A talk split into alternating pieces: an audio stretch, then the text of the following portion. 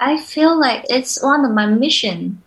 If people don't care about it, I have to make people care about it. That's my mission. I really care about my parents and my grandparents. I really spend a lot of time with them. I spend quality time with them. But I see a lot of other elderly people are not really lucky like that.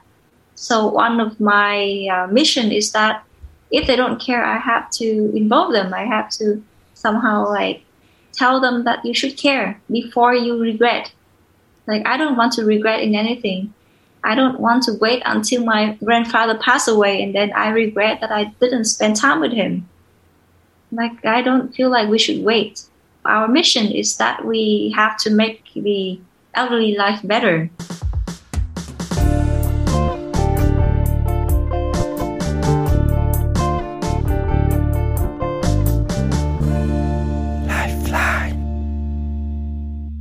Hey everyone, I'm Dean Long, the host of Lifeline Podcast, where we are going to have deep conversations with changemakers from all around the world, working hard every day to make the world a better place. My guests share about their journey, what impact they are having, what are the challenges, successes and lessons learned along the way, and I hope you can take away a few things from these role models and apply it to your own journey as a changemaker. If you like this episode, you can share it with two of your friends, put a five star review or comment on Apple Podcasts, Spotify or YouTube, and of course subscribe to receive every episode and continue learning from all these role models. Alright, let's get started with today's episode and I hope you enjoy. In today's episode, you will meet Thuy Anh Ngo, who is a four-time social entrepreneur from Vietnam on a mission to support kids and elderly to enjoy a healthy and fulfilling life. After she refused an extremely high paying job at Wall Street, she came back to Vietnam to launch Aligo Kids, a platform that has taught key life skills and child sexual abuse prevention through educational cartoons for over 70,000 children and families. Working with so many families, she also realized that while children have so many opportunities and are constantly exposed to new technologies, the elderly are left behind. Thuy Anh and her team then distributed smartphones and conducted digital literacy workshops for thousands of elderly, and it quickly evolved to become Hasu, an app helping the elderly to take care of their mental health, physical health, and social relationships that has been used by over 12,000 people to date. She shares how she has identified the issues that she really cares about and how it has evolved over the years and how it has translated into her co-founding four different social enterprises, Aligo Kid and Hasu of course, but also Aligo Media and Memory Love Books that you will discover in this episode. Her work and impact was recently awarded by Forbes 30 Under 30 in Vietnam and by Samsung UNDP Generation 17 who made her global ambassador. I hope you enjoy this episode and talk soon. Cool. Hi. Hi, Thuy Anh. Welcome to Lifeline. I'm so happy to have you today. We haven't spoken for a long time, face to face. We do send messages to each other from time to time. Uh, but anyway, I'm so, so happy. I always start by reminding how I know my guests. And in our case, we were actually colleagues for a few months uh, when you were at UNDP Vietnam. And there, then since then we kept in touch. But uh, yeah, I think we were all, me included, and everyone were all always impressed. I mean, the first thing that people told us when they introduced you, like, "Hey, we have this uh, new colleague, colleague coming. She is the founder and CEO of three startups, three impact startups," and we're like, "Huh?"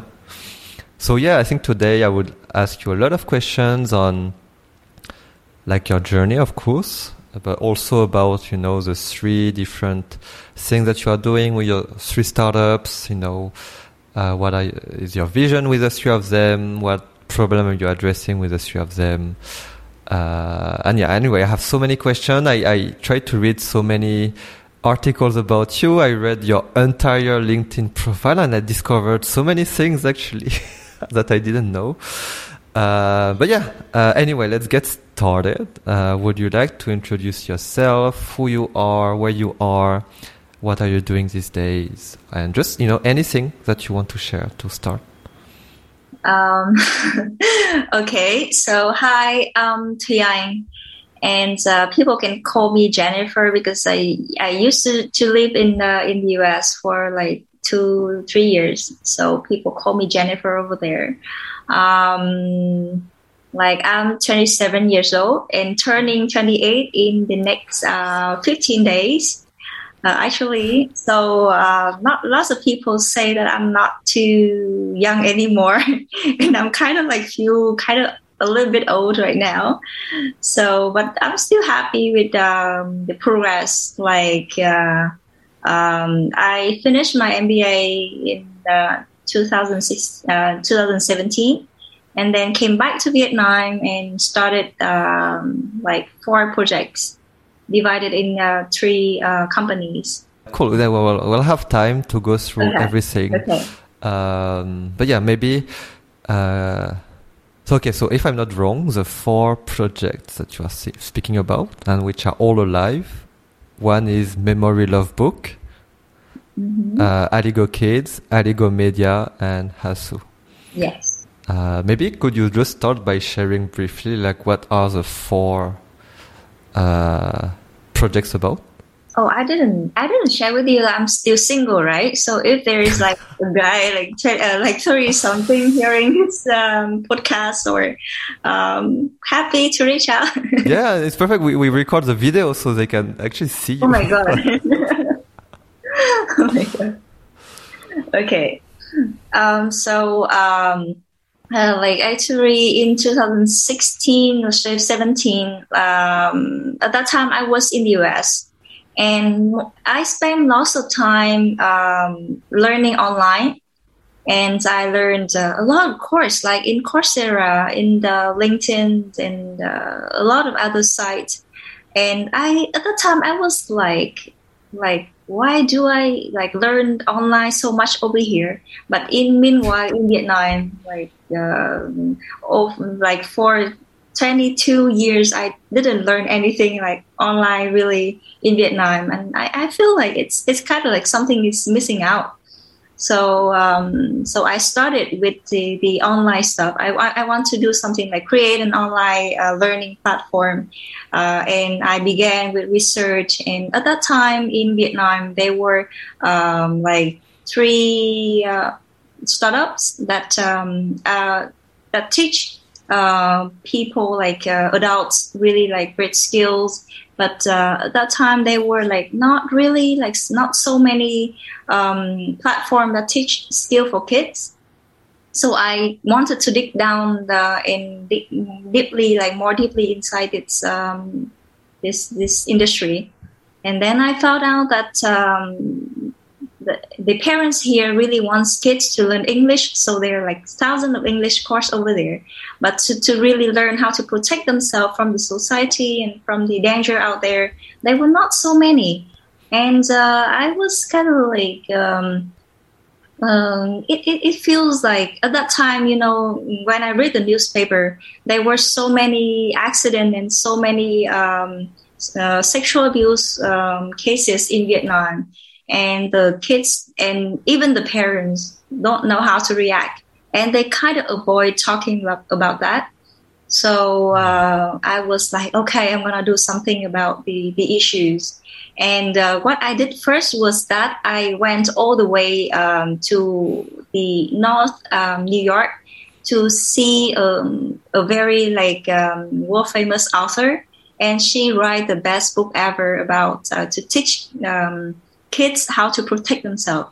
And she, because she has, she has, um, okay, I, I will not talk about it here, I think, because may, I, I may send her the link. Uh, but she was really impressive and she gave me a lot of um, uh, confidence and, and, and passion to move on and work uh, with within this industry.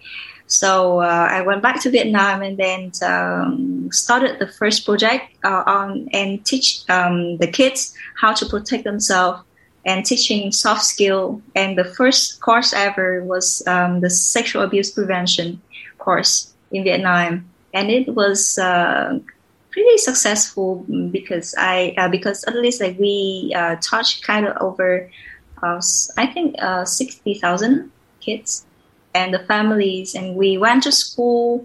We um, distributed uh, through an online platform. And we also like later when we uh, struggle with the online platform and then we change it to um, the, the the audio type and uh, the book type. And it was it went pretty well. So that that was my first startup with Aligo Kids. And then because we have the, the team to produce cartoon um, and they are really good at that so um, so the uh, mm, education publishing house started to contact us and then uh, offer like, do you want to, you know, like uh, mm, make a cartoon for us or make um at that time it was the uh, the elect, mm, electric books, right? like online books. Okay, it's it's called online book. So so we made cartoon and uh, and the books for them, and then we started to uh, reach out to more uh, clients like uh, Honda or uh, some other government um, uh, partners, and then we produce cartoon for them. And mostly, it's it's um, it's the feature the social issues here and teach people skill how to overcome difficulties. So that's basically my second uh, mm, startup about. it's it's more like an agency it's, it's like a cartoon agency. So this is my second. And my third was actually started from the second. Uh, like, uh, okay, so I'm, I'm trying to, to make it short. Um, no, we have, we have a lot of time. Huh? Okay. And my third, um, my third project is one of the project that I love the most. Um, it's related to my uh, grandfather like 10 years ago, uh, my grandfather was just, you know, he was sick and he stayed at home. He spent a lot of time at home. And uh, he only felt happy when somebody came and talked to him. But uh, I can only come like three times a week. That's that's the most, that's the best that I could could do because I have to go to school and my parents have to go to work. So I only have like three times a week with him but his stories is always incredible. So that's why I felt I one day I told him, uh, why don't you write a book? Um, just you know, like you, know, you don't have to publish it. You can write it for the family, and then together we wrote a book. And you know, um, it was the first time that my family really understand him. Like we we know that he always loved the family and he sacrificed a lot, but but there are so many things that we didn't know before. and um, a very sad thing is that um, on the day that we published the book, he passed away, like on the same day. Uh, so uh, in the first 49 days after he passed away, all my family sit down to, sat down together and, and uh, read the book.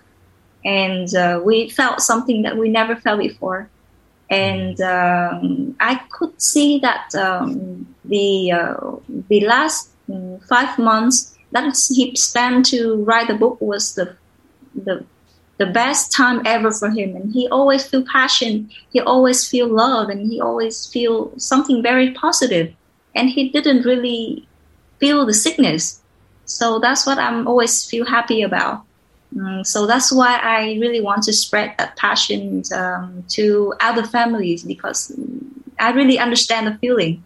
Because you know, like you can, there's some so many things that you cannot buy with money. Like memory is one of the things. So we come out later, like years later. I try to um, try to do something for other family as well by helping other family write books.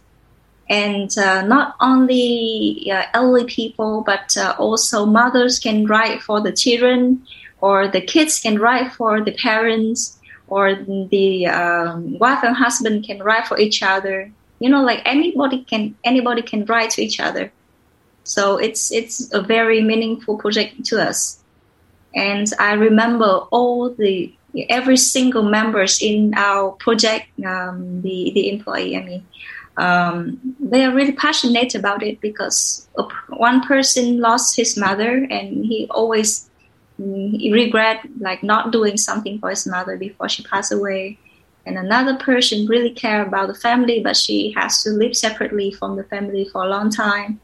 Know, so uh, to us, like the project was really meaningful. So that is the third one, and uh, the fourth one, the final one, is Hasu.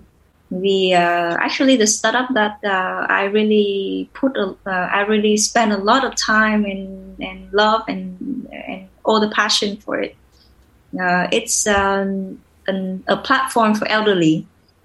Why um, the reason why I came up with the platform for elderly is that um, still you know like old old story with my grandfather. He was the first one. A very funny thing is that he was the first one who taught me how to use computer.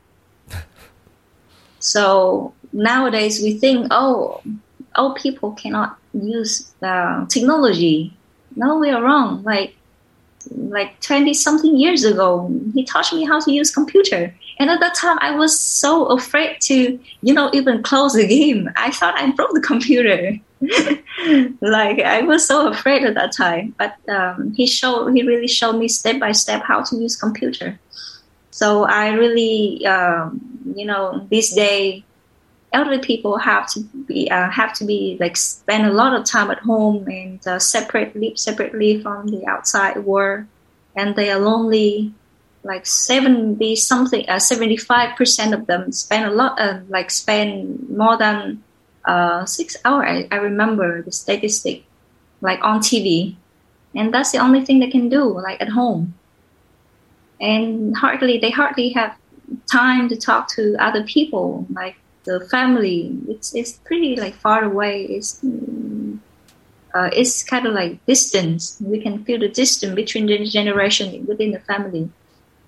So they so um, from that uh, i felt like they need more like they need more um, attention from the society. But uh, the problem is why uh, like how we could do the project how we could do something for them and then at first, like I didn't uh, really think about an application or anything. I was just you know going out there and and uh, and started with uh, the class to teach uh, elderly people how to use uh, smartphone. So that was the start. And then we did a lot of survey and uh, and experience and we and ex- experiments and we study on their behavior. And then later we come up with the solutions that um, the one thing that elderly people, any elderly people care of is that they want to live healthy. Because when they, they are healthy, when I say health, when I say about health, it's not really uh, about physical health only, but uh, according to WHO, health is the um, health is the um, um, like the um, what can I say? Health is the complete state of um, physical, mental, and uh, social well-being altogether. It's not uh, merely the absence of disease. Mm. So, um, so we build a platform based on based on the definition. Like we want to support them uh, to live more physically healthy, more mentally healthy, and um, connect with each other. Like connect with the friends, family, and the society. So we believe that uh, the platform is the, um, the, the solution that we came out with. cool! Kind of oh my god, I love this. Uh, I have, I mean, really, I have one million questions to ask you now. Um, but maybe, I think, yeah, I love it how. Wait, is there project number five born from project number four? Not yet. Actually, yes, but okay, we will we will not talk about that. okay, it's still secret. Yeah. Okay, okay. But okay. we can we will expect project number five. no, but I love how I mean how each project is born from the other one. Uh, I think it's super super interesting, and how as well at some point like you were working with kids and then with elderly but there's still a link. I mean, I find it so impressive, and also that the four companies that you started are still alive, right? Um, and usually, I mean, it's difficult to keep one company alive, so four at the same time. And usually, the stories is more like you know, you people start a first company, it fails, second company, it fails, uh, and then finally, company number four like is alive. Uh, so yeah, no, so, so interesting. Um, we will explore Hasu uh, a bit later uh, because that's, I guess, your, you know, the project you said where you spend the most time. Maybe just to understand, like, so four companies, how much, how do you divide your time among the four companies? Actually, I can I cannot say that all the four company is like fully successful, but to me, it's it's kind of like I feel great. I feel good. Um, the first one is ha- uh, Aligo Kids, right? So actually, we got kind of like struggle with the um, with the platform, and then actually we lost the platform. So like to if if we think that losing the platform is is considered like failing so actually, we, we fail in losing the platform. But what we gain is that uh, we still have the kids, and uh, the project is kind of slow now, but it's it's not fully stopped. It's not stopping. Like I can like we always come back um, to the project whenever we have um, the offer or we have the the chance.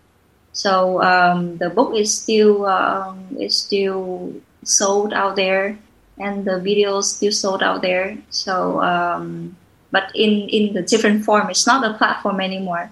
Mm. Um, the reason why I spend the most of time uh, on Hasu is that all other three uh, co- companies are like, of course, I love it, but I want to, uh, I want more people to get engaged, and I want to uh, create something that uh, can benefit like a lot of people.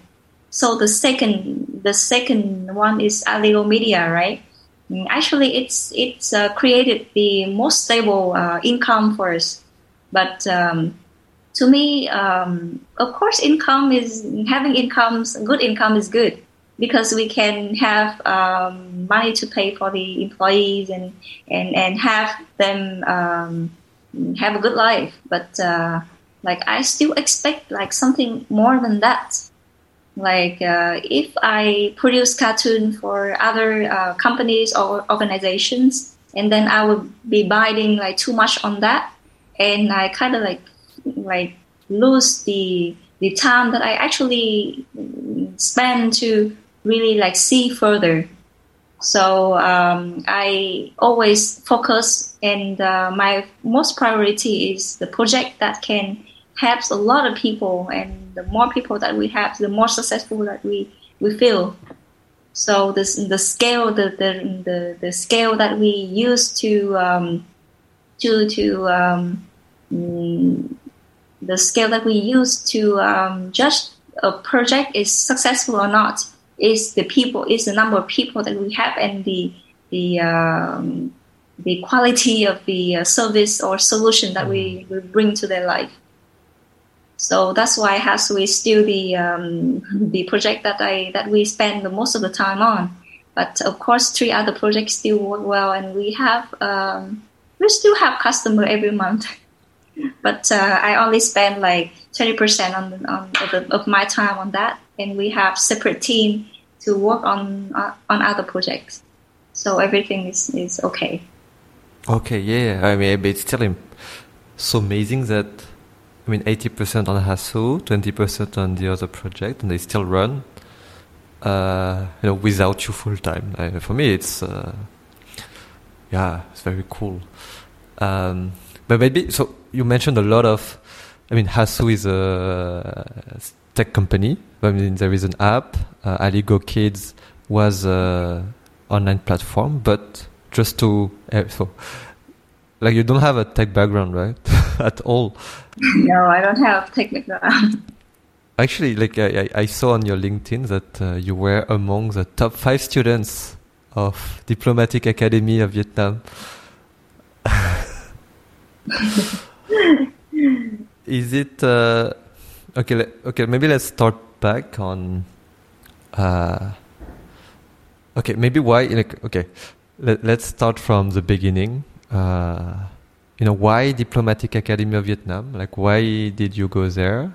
Did you, know, you started four companies. Is it something you thought about when you were a child, when you were younger? And I don't know. Yeah, let's, okay. What what were your childhood dreams? Uh, when I was a little kid, I actually went to uh, to a very good school. And oh my god, yes, Hanoi, Amsterdam. and at that time, I was in the math class, and you know, I at that time I, I was dreaming about maybe one day I will become a professor, a professor, or um, like someone to study about physics or math, like that. But uh, you know, like later when I uh, when I grow older and I really think about my life and what I want to do, I kind of feel like okay, it, it's gonna be great to be a professor, um, but it will limit the number of people that I'm gonna be con- in contact with. Like for example, if I teach a class and then gonna fifty people, gonna be fifty people, and then like five classes at the same time, it will be like two hundred fifty people, and then it's it's only that number. So it's so the um, so the values that I create will not be like spread to to more. So I I expect like more for myself, and then um, I felt like business school was not a bad idea. Like um, I feel like my my mom want like okay going back to the the story of my mom. My mom is a very smart woman, and she she's quite famous here in Vietnam. And uh, she did a lot of things. She helped a lot of people, and she, she was kind of like one of the first generation, first person who brought the condom to Vietnam and then spread it out, and then she successfully promoted to have like so many families and not give birth to too many kids, for example. So uh, after all the stuff that she did, like I really admire that. Um, but uh, so I went on a lot of social uh, activity as well. So I carry books all the way from here to the mountains to establish a uh, library for the kids. But then, uh, and then I carry food and uh, and um, like clothes, other stuff to uh, people in flood area. Uh, but then my mom, like one day, my mom say that you can spend time um, bringing, uh, carrying the uh, the noodles to the mountainous area, but at the same time you can use and study and make a lot of money, and then you you can use that money to help people, and it creates like more values for example, like once, like like there will be a time in the future when you sign a check, and then it will be like who knows how many millions, even U.S. dollars. Like I can't, I can't, I, I don't know. But uh, at that time, she she said that you can do like you can have like millions family, not only one single family that you are carrying the food to help. So uh, at that time, I really acknowledged about uh, having the uh, stable financial resource can really create impact. So um, I, I really want to go to uh, business school uh, for the university. But then again, my mom says, uh, my mom said, um, there, there are things that you can learn during the time that you work.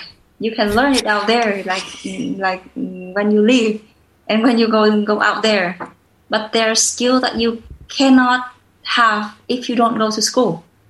For example, if you want to be a doctor, you cannot be a doctor like by going out there helping people, like curing people. You have to go to school for it. And law is another thing. So I was like, oh yeah, like it makes sense. It, it made sense to me. So okay, I decided to go to law school. But then law school is kind of like too technical, right? and I want to use it like uh, with a wider purpose. So I end up choosing international law um, in the academic, uh, sorry, uh, in diplomatic academy of Vietnam, because at the same time I can understand about international law, like in general. I can go to any countries in the world and still be able to read the law over there. And um, understand about law and really like helps you in doing business.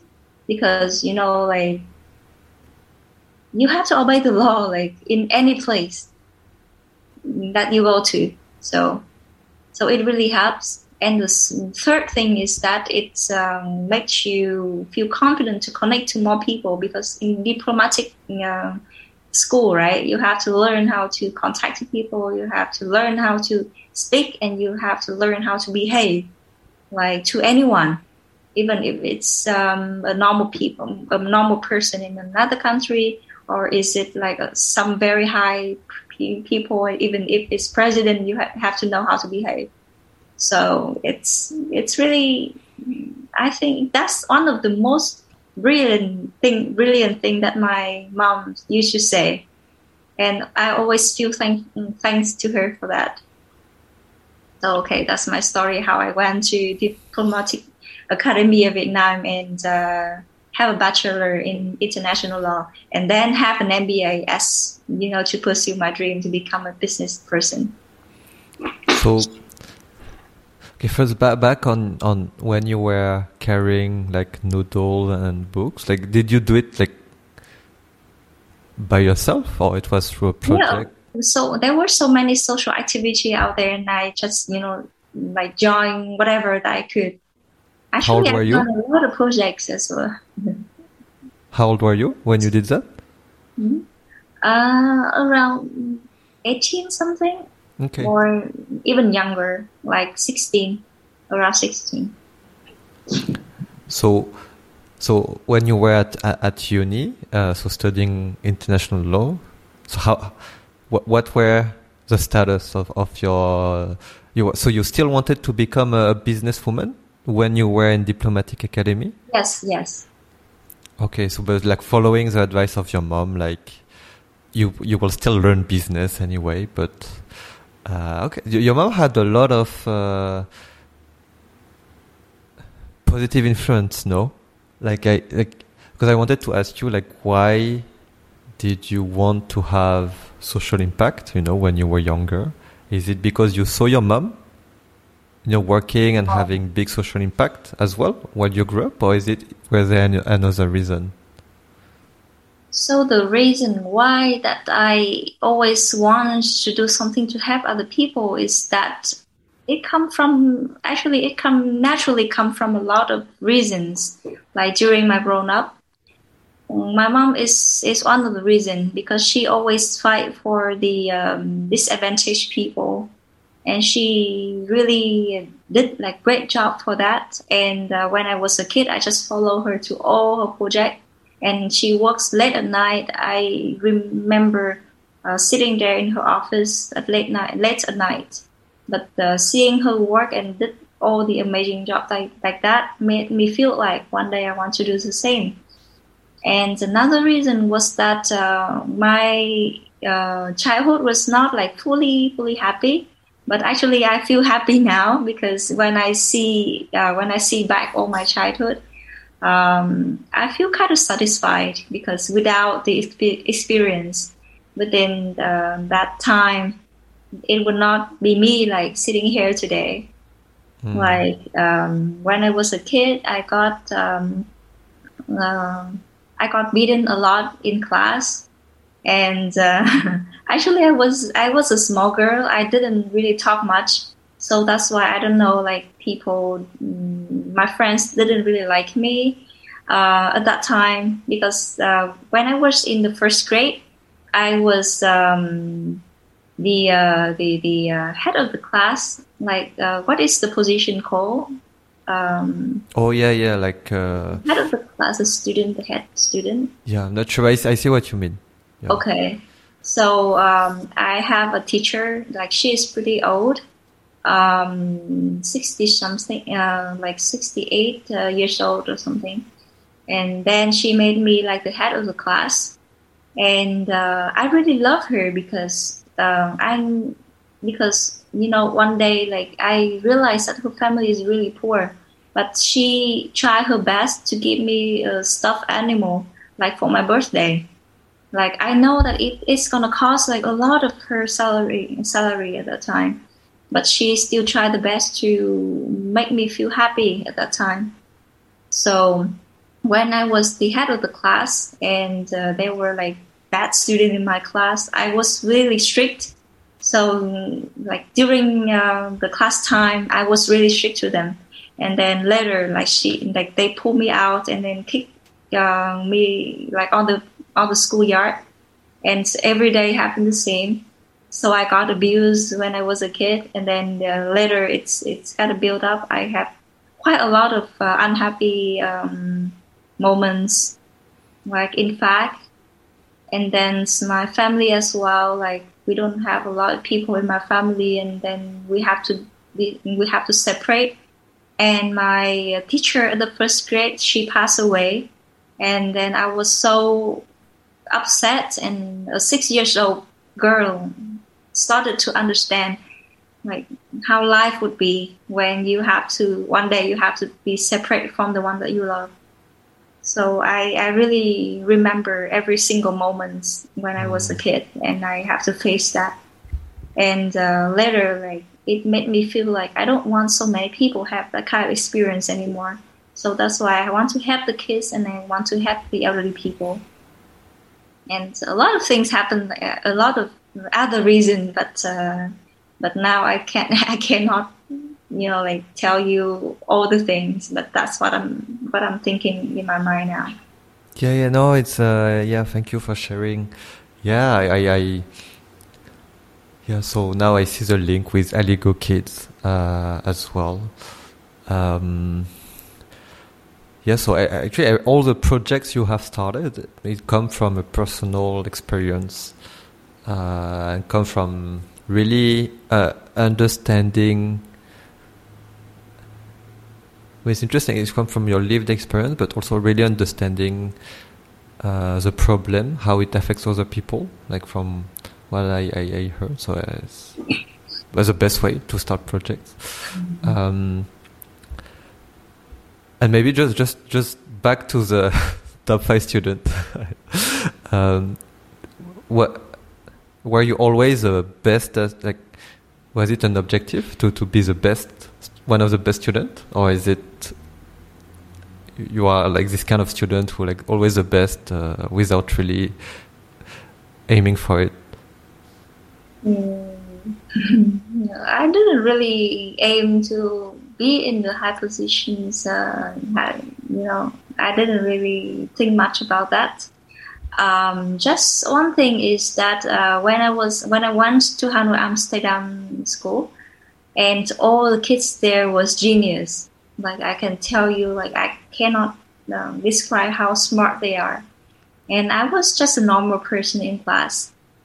But then I saw a lot of students who are still the top mm, student, and they still have a lot of time going out there and play basketball, playing video games. They they're just you know playing all the time, and then they're still the best.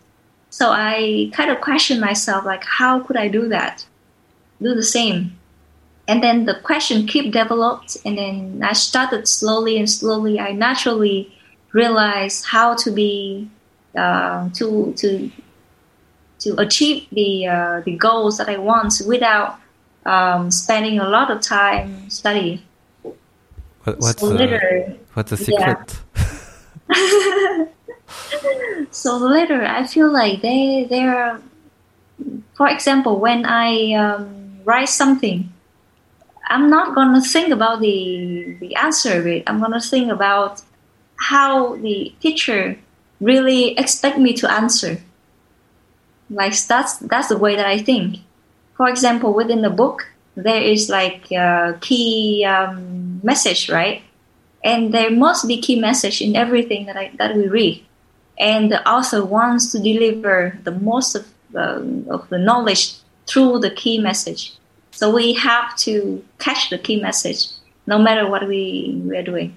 So in law, like especially in law, it really works because you know in one sentence there will be like key message, and we have to catch it. Like there will be like a very thick book, and then you can just read it and then figure out what is the key um, stuff and then you remember it and then you learn it. Not like learn word by word or by heart like all the things. It's, it, it just doesn't work. Hmm. so yeah it's, it's one of the reasons why i felt like okay it's, it's it worked for my study. Of course in math or in other physics or uh, chemistry, may, it, it may not be the same, but um, but in law, yes, I can tell you that uh, catching the key message is really important. Mm, so you found your own shortcuts. Uh, cool. And um, so okay, so you you ended, graduated from diplomatic academy, and then like why did you go to the U.S.? could have done. I mean, you could have done master in Vietnam, I guess, or like in Paris. you've been to the US. Any specific reason? Yeah. Um, you know, like a secret is that when I was uh, around 14 years old, I was so bad at English because I only studied math. I I never thought that one day I would go abroad. I would go outside of the country. Like I was so scared. I it's it's a totally different world to me. But then you know, you're like one day I feel like okay, like the world is so so huge. And i'm just you know like in in a very small place like my place. It's just you know just a little bit and the world's so huge. So i i have to try going out there. So my mom started to uh, put me and uh, and and and take me to other country like in asia and then further. So i actually visit a lot of countries before i, I finally settled mm, down in america I went to Europe. I went to uh, so many Asian countries around Vietnam. I went to Australia. I went to China. I went to Russia. Mm, and then I went to Canada. And one, I went to um, to the US. And then I came back. Like I, I, I went abroad like almost every year, and I spent uh, around like couple of weeks in each country and then I figure out like the difference between the um, the cultural and um, like really like to come out with the decisions to study in the U.S. I I really understand that uh, okay New York is a place for me. Why? Because it's the center of economics and uh, and and uh, business like of the world in New York and in Silicon Valley. But Silicon Valley is, is always there like um, but the the reason why I chose New York is that um, just the school, and then I want to went, go to Wall Street, and I want to everything to move fast. So that's why I want I went to um, New York, and I had the greatest time ever. And I spent uh, really like every single moment of my life in the most quality way that I can ever feel. So when you say you want to go to Wall Street, you mean you wanted to work in, like your, your goal back then was to work in, in, Wall Street? No, I want to understand like how how mm. things work over there. I want I want to understand how the economy there can work like so fast, like can move so fast, and people in in New York is always you know like doing things so fast. I mean the speed. Mm. Like they, they are not waiting for anyone. Is it? Oh, but actually later I, I kind of got a, a uh, offer like there, but uh, then and then I end up like not working for them. but yeah, you remember you told me. Yeah. Um, you had like this job offer some somewhere in Wall Street. Yeah. Uh, did, did you hesitate it? Before no, rejecting? Not not for a single moment. No, like every choice that I made during my whole life, uh, I had to really think very carefully. Like every time I make the decisions, because I don't want to regret. The most thing that you can regret is that with the people that you love and you don't have time with them and then they pass away. So that's the most, you know, like important thing that you cannot do and you you don't want to regret. So from those kind of experience, and it kind of developed in me um, a uh, characteristic that I don't want to regret in anything. So before doing something, I always tried my best at that at that time to come up with the uh, decisions. And after that decision, I understand that that's the best that I could do at that moment. So I never look back and then never regret because everything happened for reasons. How how do you take an important decision? Mm, in general? I don't know. Like, uh, do, do you know? Yeah. Uh, in general, I think we have to go like maybe like 10 years further and then you, you, you mm. try to imagine myself, for example, I imagine myself 10 years later and I, and at that time I thought back about the past and uh, I try to see if I regret with that decision or not. So, mm. you know, that's the best that I could. So every single decision, I, I really don't regret. Even if it can make me fail in a project or it can lead to something like worse, but I always understand that it's the best decision I can make at the time, at that time. Mm. So focusing on long-term goals rather than short-term goals. Um, interesting. Yeah, I really like it. it it's a bit like what uh, Linka spoke about as well in her episode. She's tried to develop her future thinking, you know, ability because it's not it's not natural to think this way. We usually think in the present, you know, like like in very short. Uh, it's, it's difficult to think 10 years ahead and then think 10 years ahead and think back at the present but looking at like you know this this from 10 years so you know it's confusing what I said but anyway it's it's not easy to it's not natural I think for most people so it's a I think good reminder um, okay so yeah so you did your MBA um, in in you have a podcast as well uh, in Vietnamese where you mention uh, I remember and you told me as well but that, yeah in the US it was difficult because life in New York is so expensive. Uh, yeah. so you had to do a lot of different jobs um, a lot of different things just to you know uh, live your life. And then yeah you got this super job big job offer you refuse to go back to Vietnam. Um, so just just so to to put everything on the timeline. When you received that job offer from Wall Street, did you already have the idea of Aligo Kids? Yeah, actually, I already had it. Like, but it, it was only like the idea, and we uh, started to uh, do the market research. We did, um, but you know, like at that time, I was kind of like consider between going back to Vietnam or staying there in America. Hmm. So yeah, it, it, was kind of confusing a little bit. Why did you say no to Wall Street and a lot of money? yeah, like I feel like I'm not to really follow the trend. Um, when I went to Hanoi Amsterdam High uh, Secondary School, uh, a lot of uh, people from my school was trying to ask me like, why don't you, you know, like staying, mm, like paying more time and then going to better school like Harvard or MIT or other kind of school.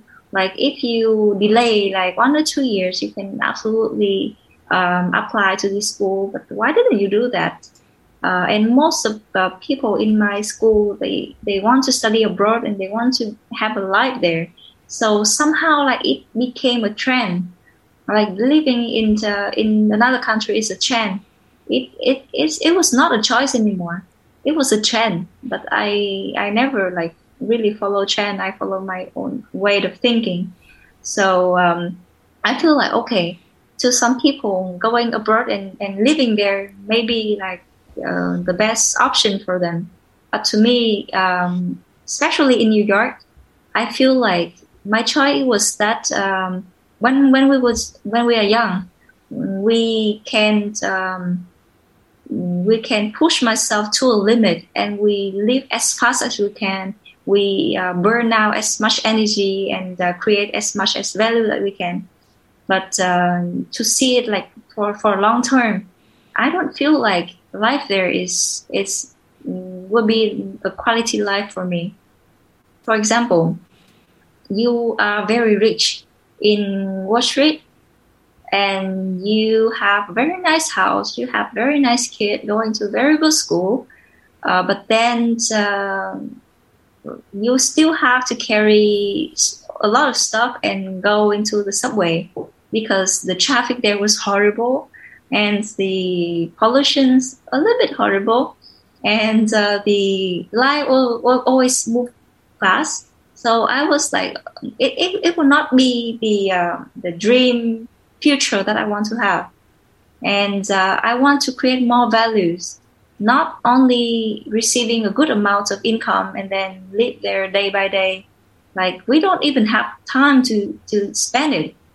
Like if i work uh, for street companies and it will take um, maybe like 12 hours a day. And then i i have to go to work like at 7 a.m like start going to work because travel traveling to work is kind of far and a lot of traffic jam over there so it takes like few hours to go to work and then at late night like 7 p.m and then a few hours to go, back uh, home and burn all the um, all the uh, best year of my life to create values to um, an America company. And then what else? like mm. of, of, course I can create a huge amount of income, but to me it's it doesn't really matters. Like I'd rather live my life in the normal way, like with less income and have more people than having more income and and have a very empty soul. I don't want that life. Mm. And to contextualize, I guess like people who graduate from business schools in general, but I guess in Adelphi, they usually go to Wall Street, right? I mean, they, it's like their yes. dream. Where, where, does it come from when you say, I don't want to follow the trend?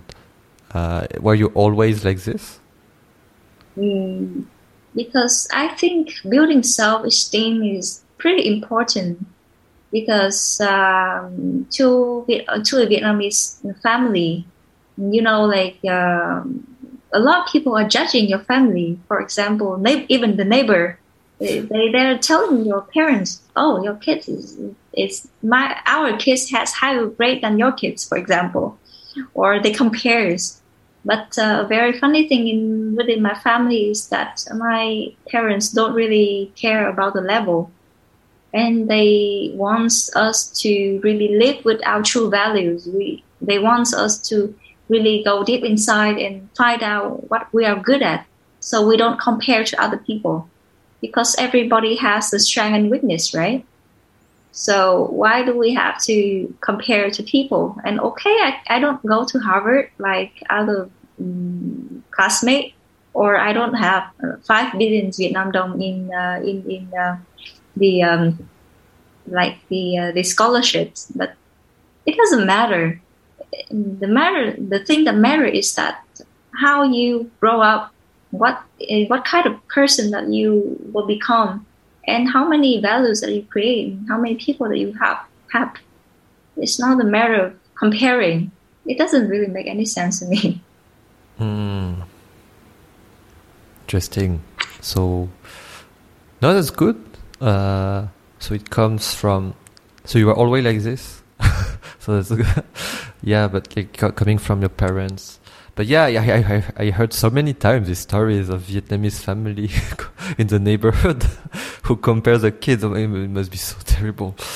Um, okay, uh, so yeah, so Note Wall Street. Um, you mentioned that. I mean, you quickly mentioned that you you uh, like 60,000 kids took your online course with Aligo Kids. But you said it as if it was like so easy to do. Uh, um, yeah, we went to school actually. We went to a lot of school and we taught it um, the student right there on the spot. Like it's it's like online offline hmm. way of uh, studying. So so it's, it's not uh, only online. We also offer the off- mm. offline uh, teaching to schools. Like, so. Because uh, at that time I was kind of struggle with online platform because I was not a tech person. So you know, like I, I, I have to admit that I was really bad at it, and then I kind of failed. Mm, but uh, and then which, I which year? More. Which year was it? 2018.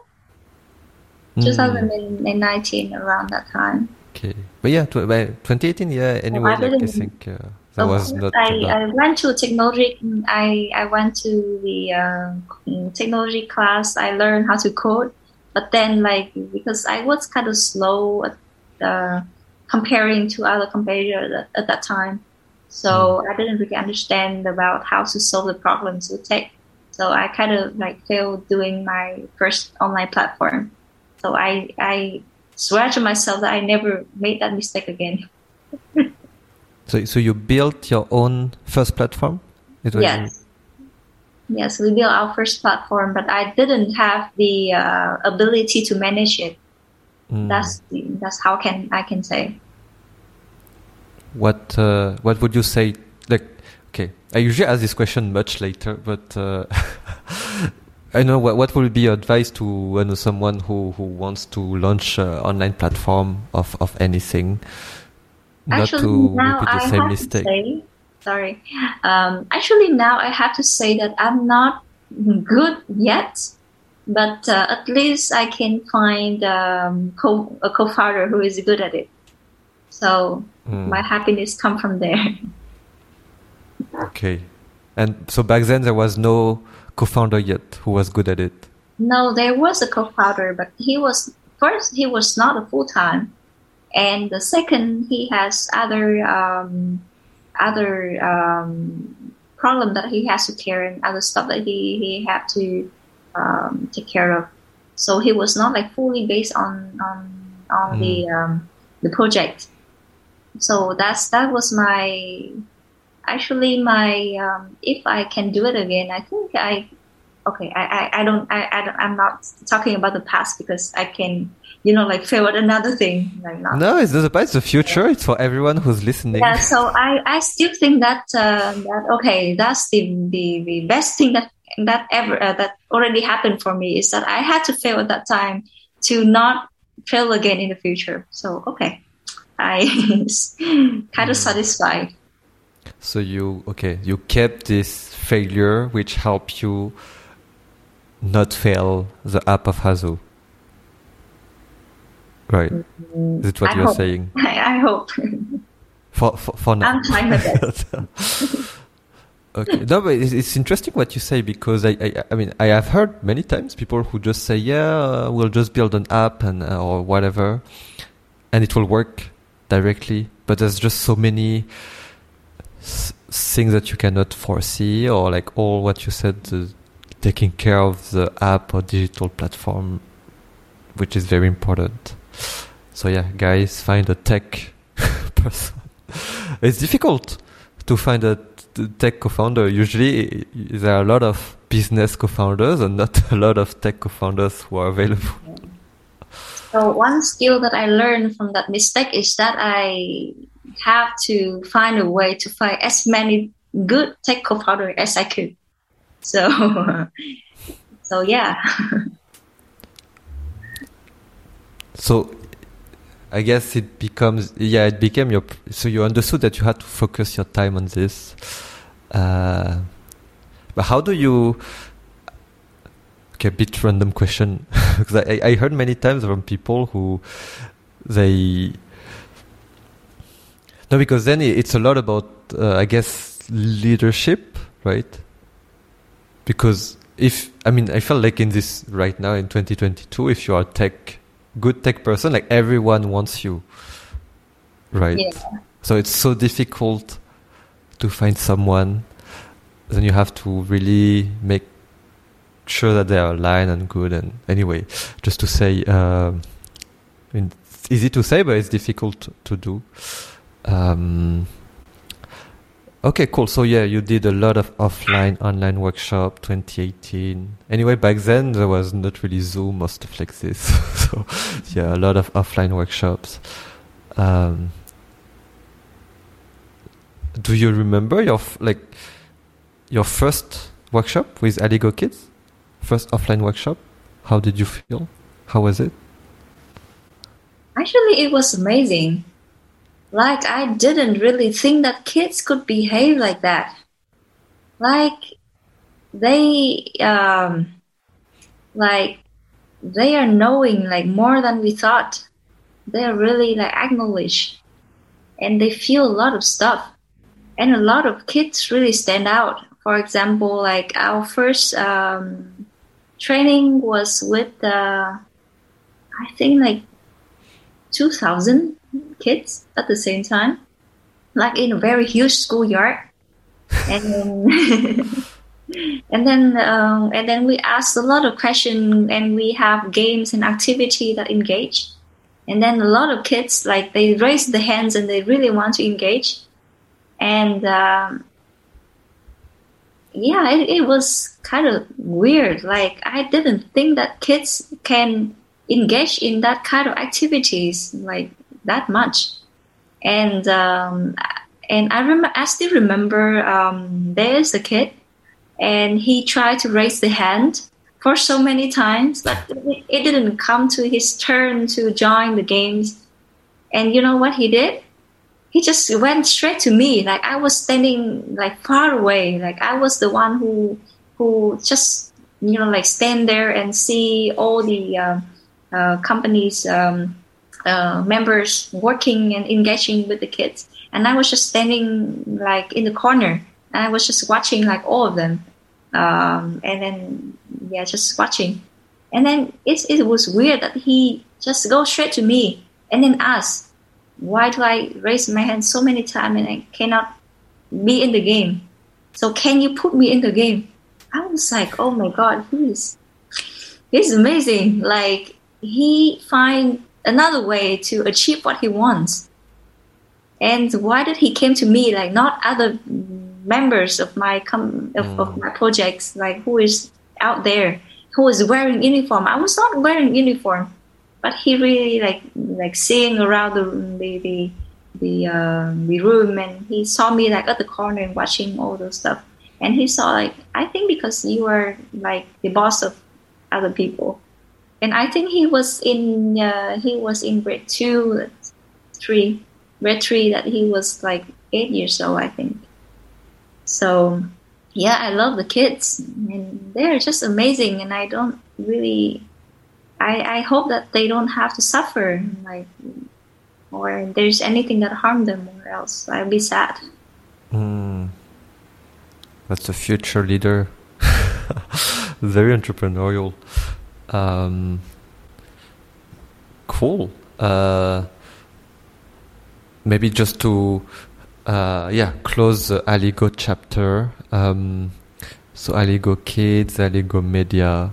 Uh, no, I, I, I, really like it. Like uh, that.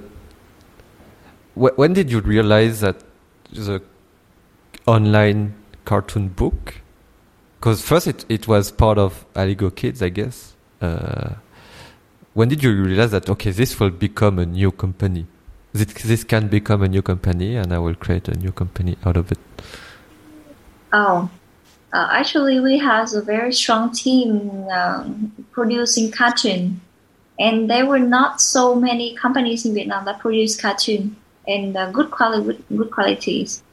So uh, when our cartoon is launched, and then the, some of the member of our team is very pretty well known because they graduate in top school with top uh, with highest level, and they got even got scholarship to study abroad.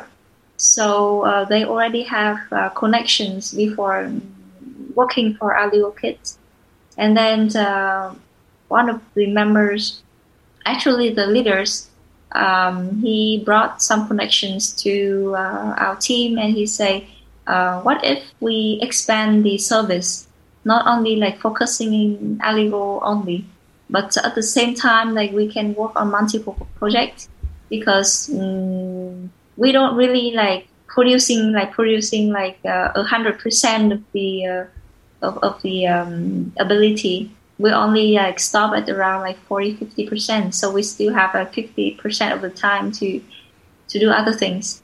So and then we form another company um, to um, as an agency to uh, provide the um, the the uh, uh, service to other companies. And by doing that, we have more income, we have more employee, we can afford like having more good people joining our team. So we benefit. So that's why we we really end up with uh, forming another company. Hmm. Yeah, it's so cool. For me, the best way to start a new company is starting it without knowing that, uh, without actually wanting to start a company. But then there is a demand. Yeah. And it just becomes a, I really love it. Um, cool. So yeah, so then you explain the link, uh, between Aligo and then the book and then Hasu. Um, so yeah, so, so you launch Hasu I mean, you explained already, but it was during COVID times. So far, you have, I mean, from all the articles I have seen, uh, you have like 12,000 elderly people who used a Hasu app. Um, so it's really, really cool.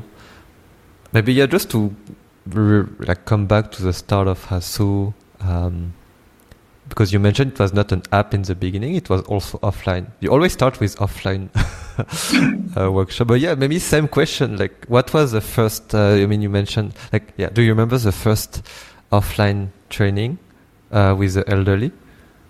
Mm, the first, I actually it happened quite a long time ago. Which one was the first? Like, uh, we went to a seniors club and uh, we just offer what if we teach them how to use smartphones and it would be nice for the clubs.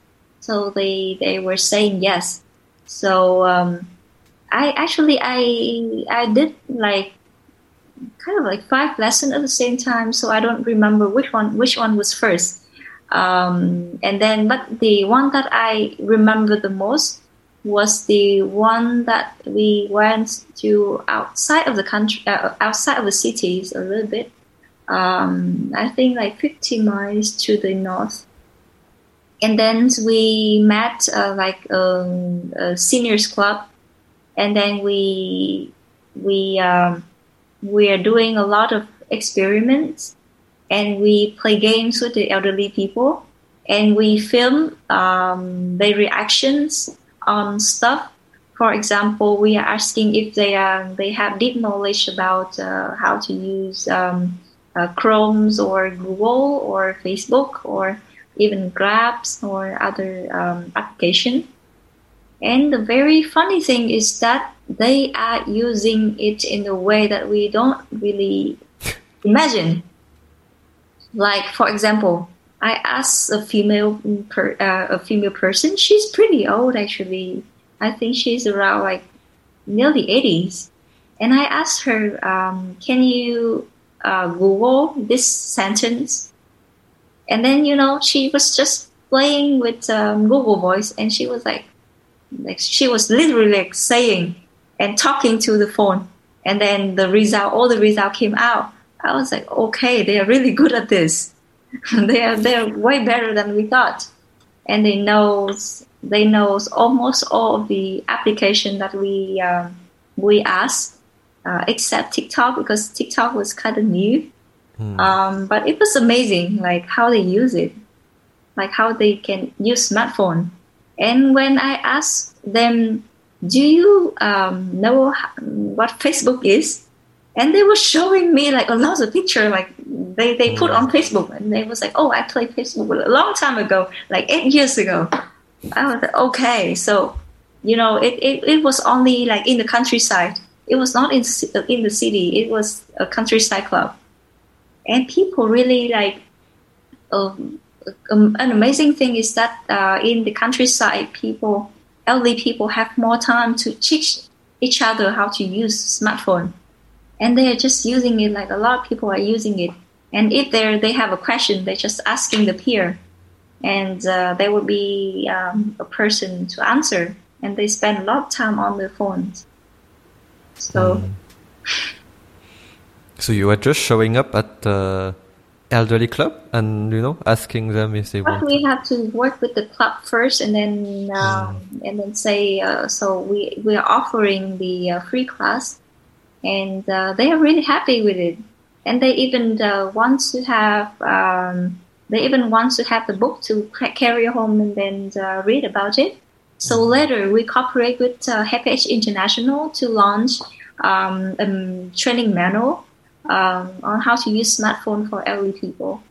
So we teach them from the basic on how to use the phone function and to use the application to really like install the application and then we teach them how to protect themselves while using the uh, the um, internet. Because a lot of people got um, scam and uh, mm. yeah. So we have that's one of our uh, obligation that we have to really teach the, the elderly people on how to protect themselves as well. So back then like at the time your plan was to just tr- like train as many elderly as possible on how to use smartphones uh, how no how actually that was not our intention okay. our intention was um, to answer a question like can we bring technology to elderly people and mm. we are using all the surveys and all the classes as the uh, method to, uh, to to combine the the answers. So we make judgment on the if we want to come up with a platform or the solution that we come up with is what, and we're using those class as a method to uh, answer the question. Why did you want to answer this question? Because mm, to any startup person, uh, problems come first, right? And the mm. how comes second. So we are seeing the problems and we are trying to find as many ways as possible to solve the problems. And we try to find out what is the best solutions that we can um, afford and offer. So that's the way that all the startup um, are established should be. So the problem you identify is that yes. elderly are not connected uh, to the internet. So you wanted to understand why and, and see if if the opposite was was true, like if they could actually connect. Yeah, and besides, there are so many other questions. For example, if they have, what is their health conditions, and what are the age, and uh, what are they like? We put on a lot of questions to identify. Mm. Of course, it's really uh, relate to the uh, um, problems. We it, um, like uh, we had at first we had to find out what is the the, the most serious problems, like what what are they concerned the most, and then uh, from the problems we we came up with many other questions that we have to answer, like uh, like how can they be healthier, how can they be like mentally better, how are they engaged with each other, how are they connect, how are they learn stuff, and how are they behaving with the families? And uh, and how are they feeling? Like a lot of questions that we we put on the survey. Mm. We is you and and people from Aligo team who were also interested in this. Yes, actually, a part of Hasu team at first it was came from Aligo team. Mm. So yes, we. Uh, I by saying we, I mean like some um, co-founder from Aligo Kids, and then a new come like new person who later become my my, my partners and my um, employees as well. You know, like another random question that popped up in my mind, but Hasu, I mean, uh, working with elderly comes from a very personal story of yours. How did you manage to bring people to your cause? Yeah, like I feel like it's it's one of my mission. If people don't care about it, I have to make people care about it. That's my mission. I feel like because one day, like I I, I still think that I'm really care about the par- my parents and my grandparents. I really spend a lot of time with them. But to me, like of course, it's not enough. But to me, like I spend quality time with them but I see a lot of other elderly people are not really lucky like that. So one of my uh, mission is that if they don't care, I have to involve them. I have to somehow like tell them that you should care before you regret. Like I don't want to regret in anything. I don't want to wait until my grandfather passed away and then I regret that I didn't spend time with him. Like I don't feel like we should wait. So um, it made me uh, remember questions from um, from a student, uh, a college student, um, asking me through a, uh, an, an, event like uh, like last year. Um, they asked, like she asked me, "What if you fail? Like what what uh, what what will you do if you fail with Hasu?" And then um, like at that time I was like, oh, that's that's a good question. And at that time I started to think, and then I really come up with the question uh, with, the answer that I even I feel surprised that if you um, if you um, have a goal, like for example, if your goal is making a million dollars or making a hundred million dollars, for example, and you can fail on on that goals or if you make it a mission and then you you completely fail. If you make like money is um, and income is the uh, the uh, mission and then you're gonna fail. And it will be really hurt when you fail. But if it's something other than that for example our mission is that we have to make the elderly life better.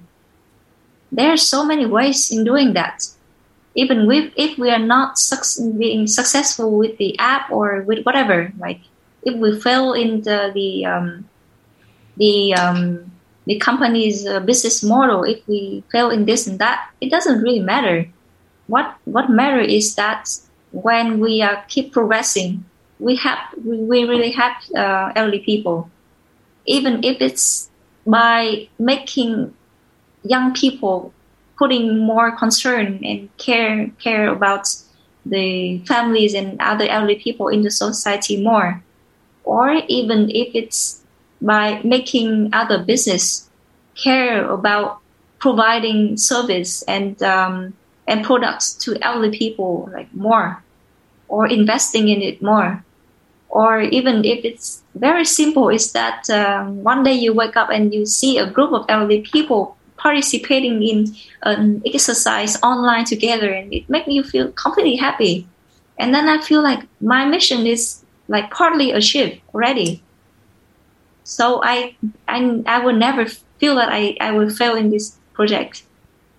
Or the worst scenario is that if one day there is um, a competitor appear in the market and they totally kick me and, and, and swap me out of the market and then I would totally be happy because at least I draw another competitor, another strong competitor who may provide the real values and in the better way than I did, than me. And then I don't feel really feel like consider me as a failure. So I will still move on with other projects and with another missions, maybe like smaller or bigger than that. But um, I don't consider that I would fail. So mm. there's no reason that I have to feel bad. So people really have to think about what the mission in life will be because it can affect a lot. I think what you just said is such a great uh, wait, example advice. I don't know, one of them. Such a great example and advice because you know, like um, my roommate always says this sentence: uh, "You need to fall in love with a problem, not the solution." Because so many times, she have seen people who want to start a project, but they fall in love with a solution, and then if the solution fail, they are devastated. While in your case, you fell in love with a problem if your sol- current solution doesn't work, it's fine. The problem hasn't changed. You just find another solution, and uh, just keep doing this until uh, there is no problem. And in any case, I think in your case, you know, as social entrepreneur, I mean, we said like already 12,000 elderly used your uh, like app training, etc. Even if you fail tomorrow Hasu is, I mean, I hope not, but Hasu is dead tomorrow, it will have still contributed to make the life of 12,000 elderly better. And this is not a failure. It's already, even if I, I know you want to achieve much more, uh, but yeah, it's already you know big. You already have done uh, your part, and I know you will do more. So uh, yeah, it's good. It is very refreshing to hear that. Um, I forgot uh, wh- why we were speaking about it, uh, but uh, they're very very inspiring. Um, oh yeah, okay, we were okay. H- how long did this uh, problem definition like phase last for you? Like you know trying to understand better the problem. How long did you do that? And like how many, if you remember, how many elderly did you like consult and, and speak with? So I think uh, we have to go back to the basics. Um, at the time when I went to a business school, and they really taught us how to um, how to come out with the solutions. Like at first, everybody would think of a solution before thinking of the problems. So, for example, if if um, there's a problems like outside, uh, there's snow. There, there there will be a lot of snow. There's snowing outside. So in our mind, we are really like thinking of the solution first. Like, oh, we can, you know, like like dig uh, the snow and then you know like just remove it. So that's the solution that we come come out with. But it's um, in one of my class, the professor um, explaining that it's is the wrong approach. We have to come up with this the the problem first, and then we try to come out with as many solutions as possible to solve the problems. Um, there are a case that I uh, always I love to use uh, for the student when I went to school and give speeches. I always love to um, to to tell to to um, to tell the story to to the um, to, to the students. Was that there was um, a problems in New York City that um, we have to spend like many hours a day on the bus because the the the, the street is very crowded and and the distance is pretty far, and the bus is always packed. So every morning when we get wake up and we run to the bus stop, and the bus just you know just left, and then we felt like oh my god, our day is, is ruined because we are coming to work late, and it took us like two hours and a half to go to the office. You know, it's it's a normal thing in New York City, and um, that is a problem. The problem is that the bus is always crowded and it is so slow and it can make we go to work late. And if we come out with um, a solution, and then it could be something like, oh, we're to make the app and then make the people booking the app, booking the bus stop, for example, booking the bus and buying ticket uh, online. That's the solution that people may like come uh, like uh, pop up in the mind first.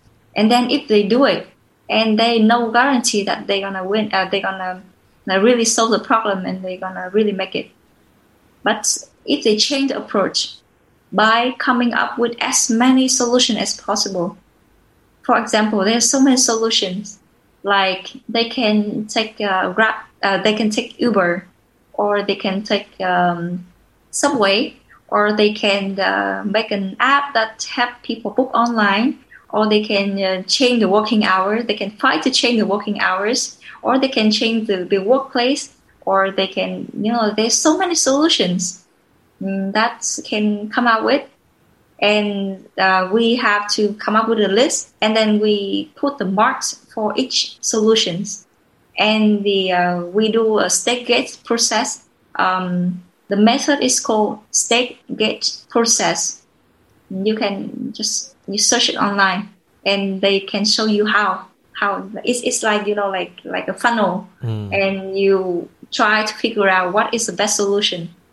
So there's uh, a group of um, illegal immigrants coming from uh, turkey and they came out with a solution which is a brilliant idea that uh, they are buying like a nine seat car uh, it's, it's a it's quite a, a limousine car, like with nine seats, and they are following the bus.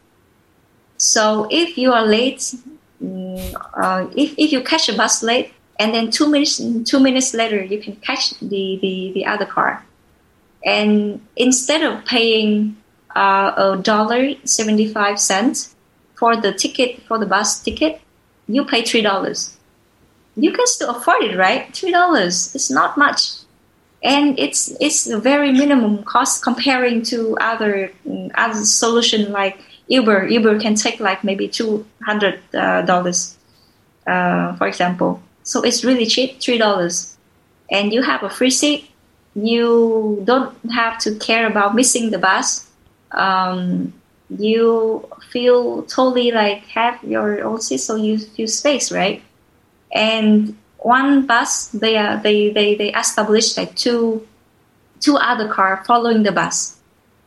And they don't um, instead of uh, stopping like a hundred stop they make it like 25 or 30 or even 40 but they cut off the time.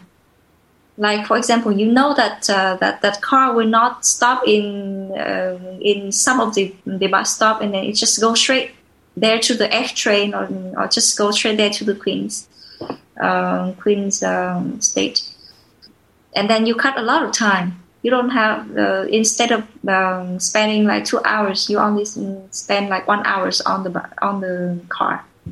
So you can see like that light car in every road in the Long Island in in the US. So I think that is an incredible solution, and they're really smart.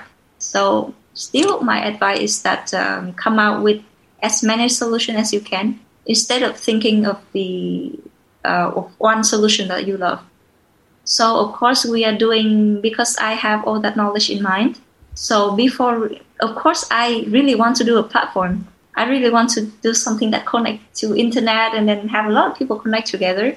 But I have to really like wave that idea out of my mind and come out with this the problems. What is the problem that elderly people are facing?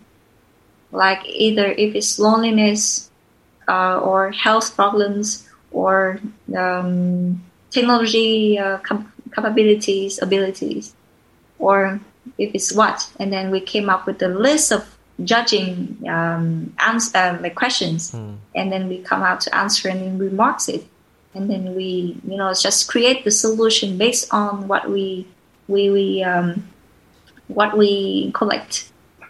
And uh, at that time, I remember we uh, interviewed nearly like more than a thousand people, like a thousand five hundred people, elderly people, and we come out with solution based on the uh, that experiment and uh, market research.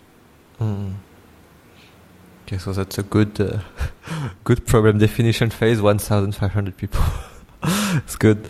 Um, cool. No, thanks for sharing the story, and uh, it's good that you, you really followed the methodology. Um, so you did learn something in business school. yeah, in the end. Um, of course, actually, I graduated with a very high marks in in. The, yeah, totally love it. Always the best student. so yeah, like, would you like to share a bit about the? So from all of this, so you guys created the app. Uh, so it has so the, the digital literacy component, mental health component, physical, mental, social well-being. Oh yeah, okay. Uh, so yeah, so it's basically they have access to all this uh, like videos, tutorial training from the app. Uh, it's made for elderly, Yes. Um, have you tried all the activities yourself also? Oh, of course. I have to. I have to be the one who. Yeah. Actually, all my um, com- uh, all my projects members they're using Hasu even more than they ever do. Oh, really? Because it's, it's not only helpful for elderly people, but Mm. uh, we also um, provide the lesson like in the in the slower mode. But um, but I think it's it's helpful to anyone, not only elderly people. Like Okay. yeah, like exercising, like it's it's good for us, and meditations and a lot of stuff. Okay, I, I was thinking that maybe all the activities, you know, are tailored for elderly. Um, but actually, it, it's just activities that, that work for everyone. Um, Uh, no, um, elderly is elderly people is a bit different mm, because they are easy to be harmed, like easy to, you know, like be sick or uh, their body is totally different. Like we can exercise their exercise, but they cannot exercise what we are exercising. mm, So it's it's totally different. Like for example, if we do a very easy movement like this, if if, if we uh, uh, for example for example if we are doing like uh, we exercising with our neck and then we just you know rolling it around and then we feel totally fine if we feel um, comfortable with that.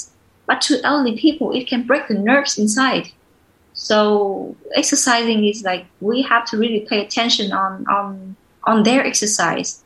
They can easily go on YouTube and and they search for yoga lesson, for example. But mm, if they really uh, exercise and they really uh, apply that yoga um, lesson to their bodies, and then it can create the uh, the nerves breaking inside, or it can harm the body without knowing. Like it's it's it's not the so I think we are creating the uh, app with the methods that uh, even the kids can uh, join together with the grandparents, but um, you know it's still tailor made for themselves. mm. It's not made for everyone. Like like you know what I mean. Yeah, yeah, yeah, okay, Yeah. okay, okay. Cool. Um, what are your exciting future plans with Hasu? Ah. so I uh, usually I don't really talk about um, future easily because um, you know it's it's it's the uh, the the uh, the the uh, culture in, in Vietnam that we don't really foresee to you know it, it can bring like bad luck if it Oh, cannot be really?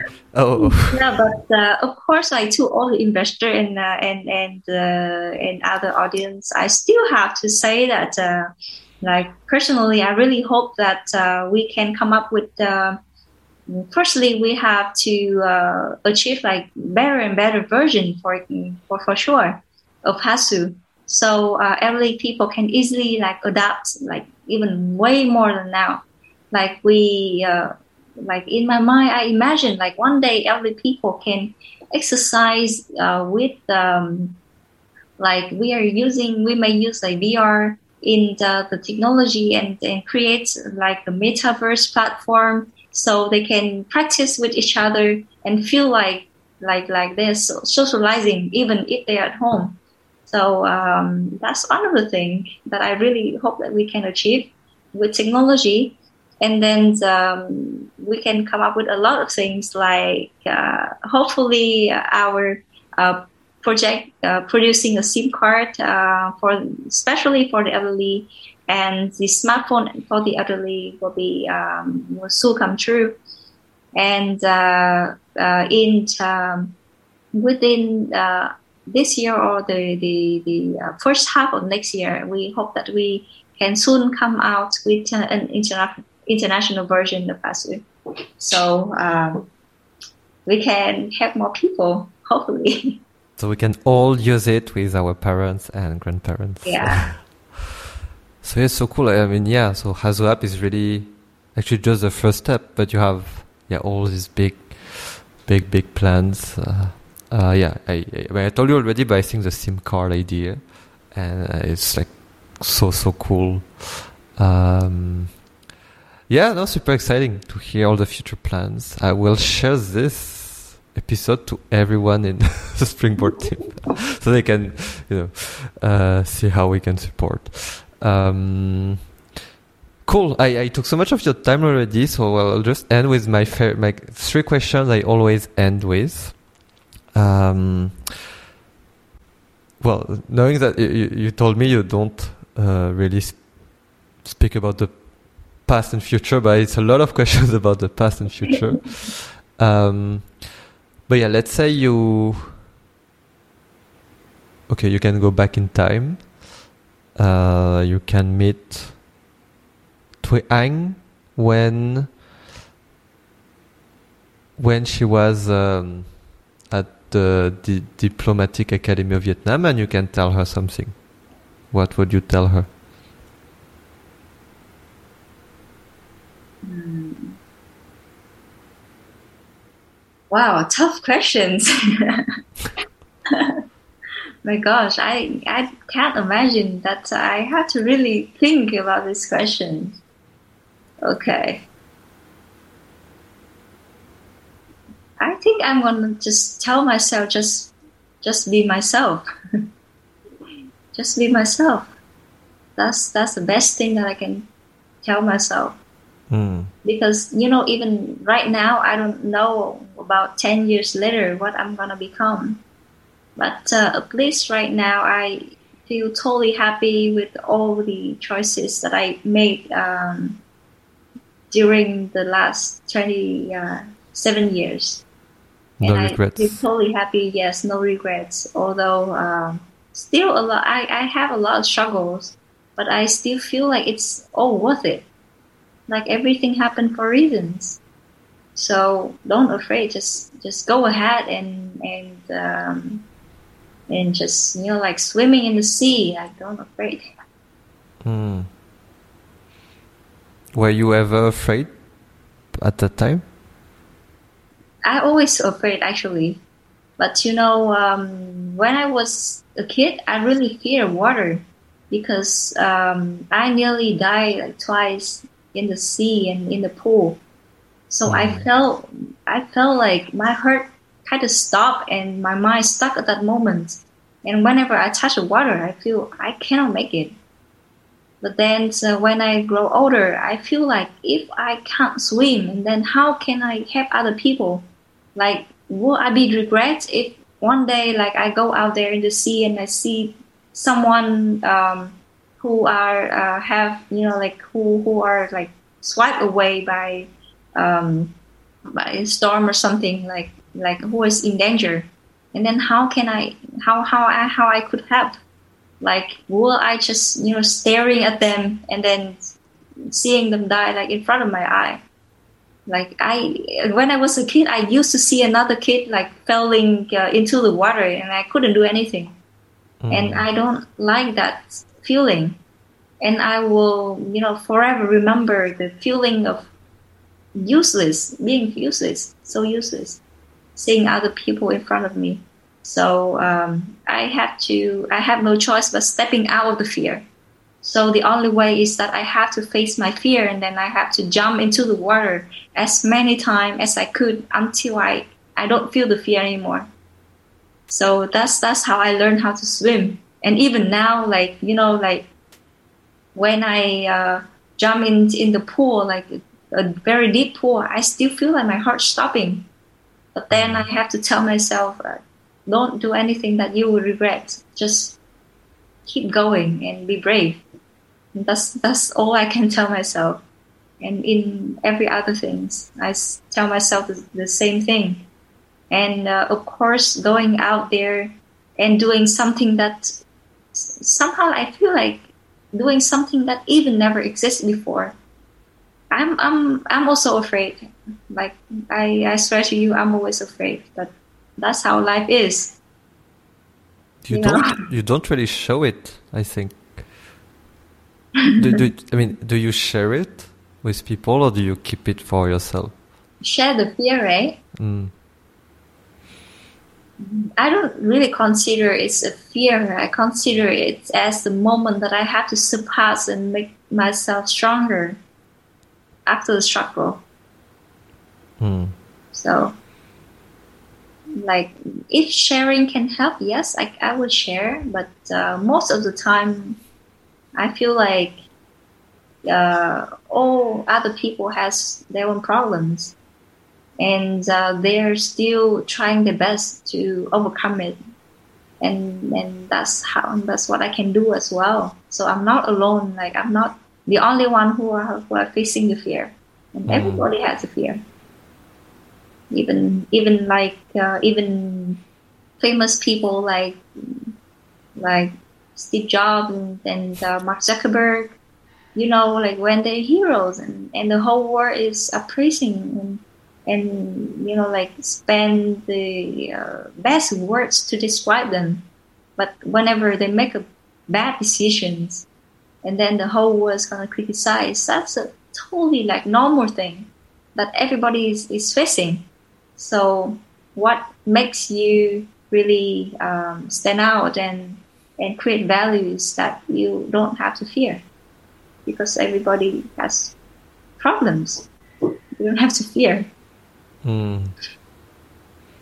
How do you want people to uh, know you for and remember you for?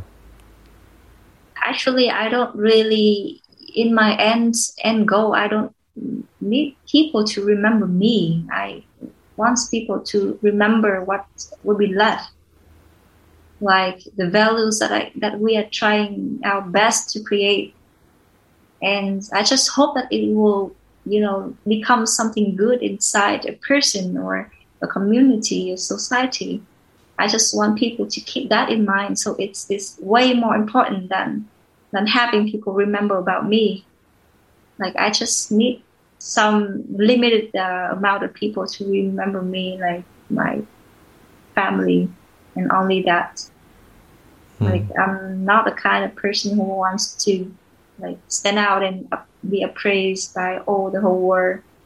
I just want my um, wants the values that we create still last longer and longer through the next generation. So Cool. yeah. Um, how? Wait, you, you must be expecting a super deep question, but no, actually, how can we? Uh, I know. eh, How can anyone like support Hasu? Oh, by I think everyone can support Hasu by a lot of a lot of ways. Like you just like uh, regular people just go home and see how the parents and grandparents are doing.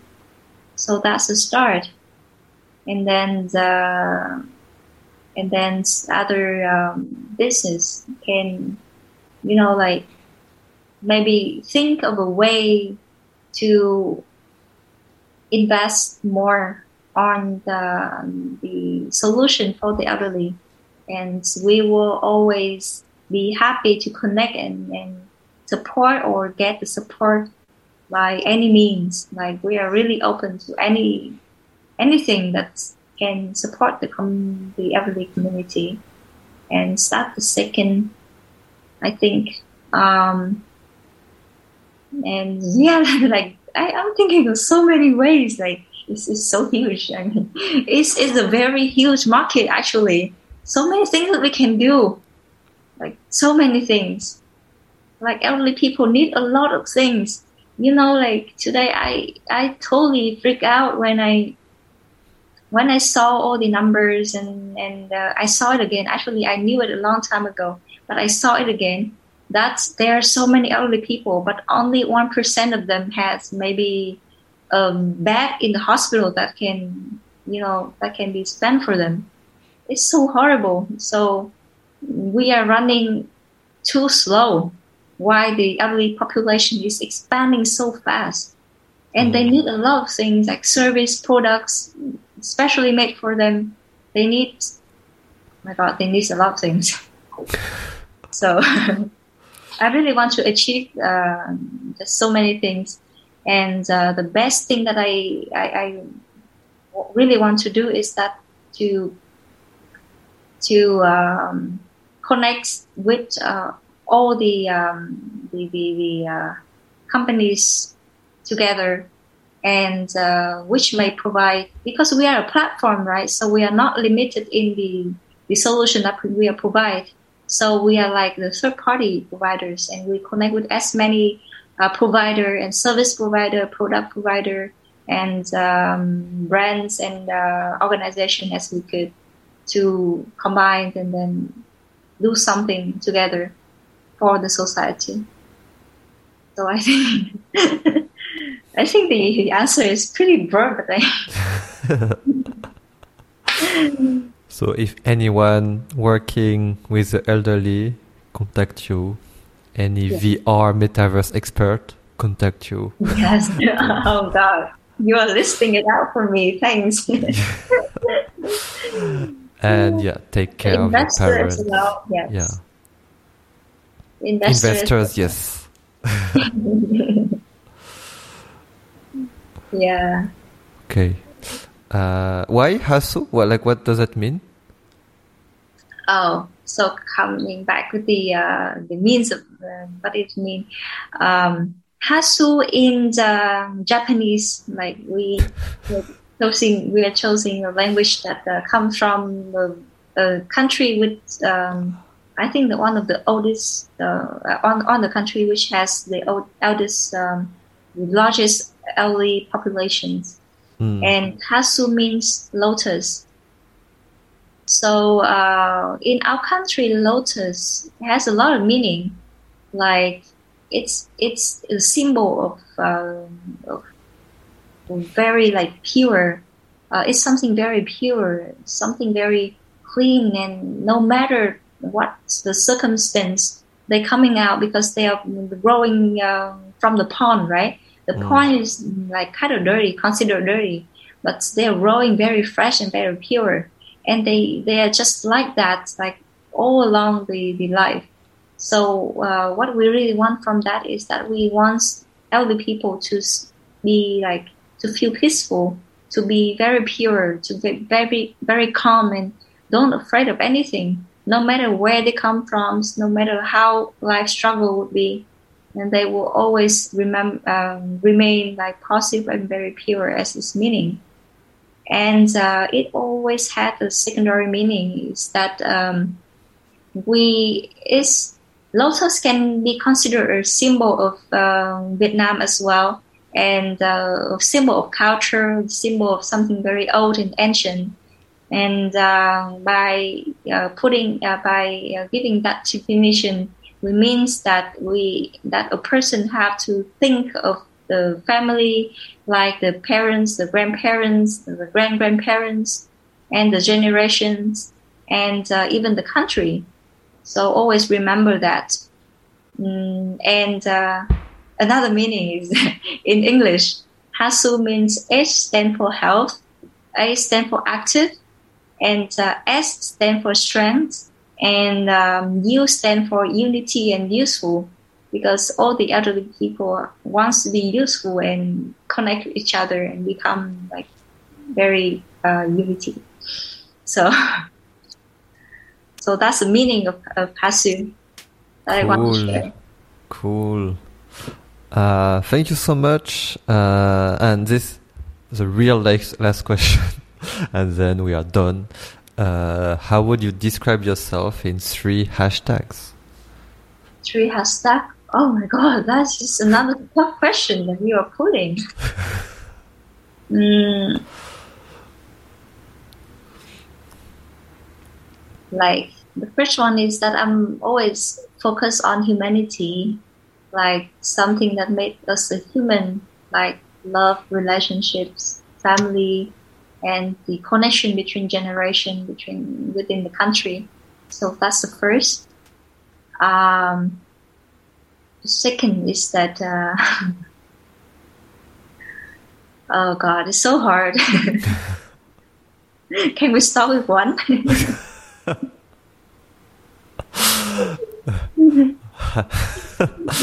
so yeah, hashtag humanity, hashtag humanity, hashtag humanity. So it also works. Actually, um, unity is another word that I really love, like coming from Hasu. Mm. Oh, okay. Another word is health. I'm still mm, thinking about that. Okay, so unity is um, collaborations. Is another word that I really want to put in front because mm. um, building Hasu as a platform that means we want to collaborate a lot and we want to invite as much as many um, mm, as many uh, organizations, companies, and uh, even individual together. And because I really believe in the strength of um, community, like only by sticking together that we can make it. Because I'm I'm just a normal person. I'm not a hero or anything like that. But uh, I'm just a small person. But within uh, in the in the collaboration collaboration with other uh, strong people, and then we can create something really amazing. And that's what I really always aim at. Um, so collaborations is the second, and the third. Oh God. so hard. Can we stop and say it? what you said already before, and then you found the second one. okay, because it's, it's takes some time to think. because I don't uh, like right now. I don't really focus on myself only. I'm focusing on the whole team and the whole, you know, like the whole visions. Not not only mm. me. Like like forget about me. I'm not putting me in here. So, yeah, it's what I notice uh, from this episode. Uh, every time yeah, you always, yeah, I mean, it's very, it's very cool. You always put uh, vision, impact first before you. So it's. Uh, because I still feel like I'm I'm nothing too special than other people. I'm just the one who just do it. Like like like thanks to everyone. Like thanks to you, thanks to UNDP, thanks to a lot of partners, even thanks to Vietnam, and thanks to the school that I went to. I really like appreciate every single stuff that I, mm. I, I achieved from and I learned from from other people. So um, I think we really should stop at two. okay, we can stop at two. It's all good. Um, no, thank you so much. Uh, really love this episode. Getting to know you more as well. Uh, I mean, anyone you can contact Anh on LinkedIn, Facebook, everywhere you will find her. There's so many articles about Anh anyway on Google, so you will find her. Uh, no, thank you so much. Really loved it. Um, for me, a few things that I, I mean, yeah, I take away or, or I notice is, yeah, I don't know, like just how you put your impact and vision first, how everything you started come from very personal stories and how you spend so much time really trying to understand the problem and that's the way everything should be done. Uh, so it's good that you highlight it and um, and yeah, no, just your passion to make the life of elderly better. I think it's. Uh, I work with youth, you know, so I I, I never work with elderly. So for me, it's also something I don't really know about. So it's good to for me to know more. Uh, but yeah, no, thank thank you so much. Thank you so much as well for this opportunity. Like I really love it, like the conversations and everything. That um, you know, like by joining it, I have really have a chance to review myself and to really like come back to to where I came from, and, and I think I had time to think about it because you know, like uh, when we work and then life just pass by, and sometimes we don't have time to think and and review the past. So this is absolutely a great time for me, and one of the greatest time for me this week. This yeah. is the. Uh, so thank you, thanks a lot. It's really meaningful to me. Congrats for listening until the end of this episode.